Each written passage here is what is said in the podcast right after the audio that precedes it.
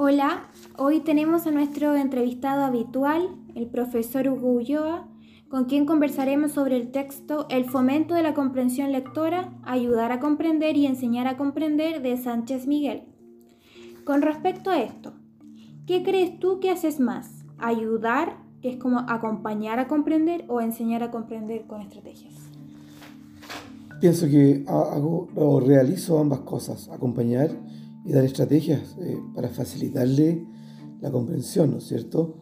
Yo creo que ambas herramientas permiten a, los niños que se encanten con la lectura, porque no es una tarea eh, que les guste mucho. Los niños, eh, con su resistencia a la lectura, si nosotros usamos estrategias que los motiven, permiten que ellos se encanten y tengan más interés por leer. Ya, la 2.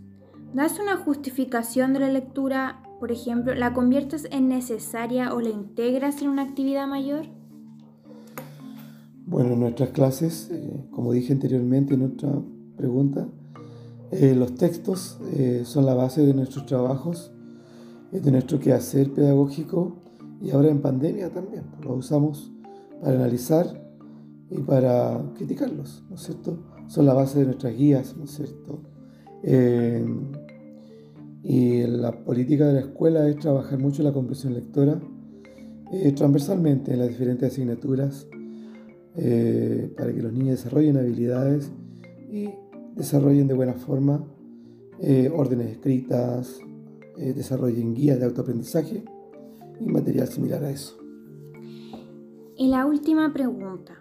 ¿Cultivas la independencia de tus estudiantes? Porque sé que tienes alumnos de tercero a octavo básico y de ciencias naturales y uno de historia.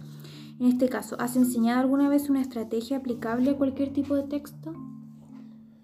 Bueno, la estrategia más común que usamos o que utilizo yo personalmente en ciencia y en historia es eh, eh, analizar eh, los textos por medio de preguntas, ¿no es cierto?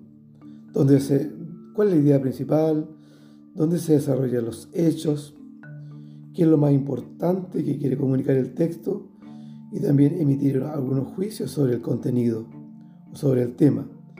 ¿Qué aspectos, qué te parece? Eh, ¿Cómo lo ves? ¿Qué opinas al respecto? No sé si es un problema medioambiental o si es un problema que afecta en lo social.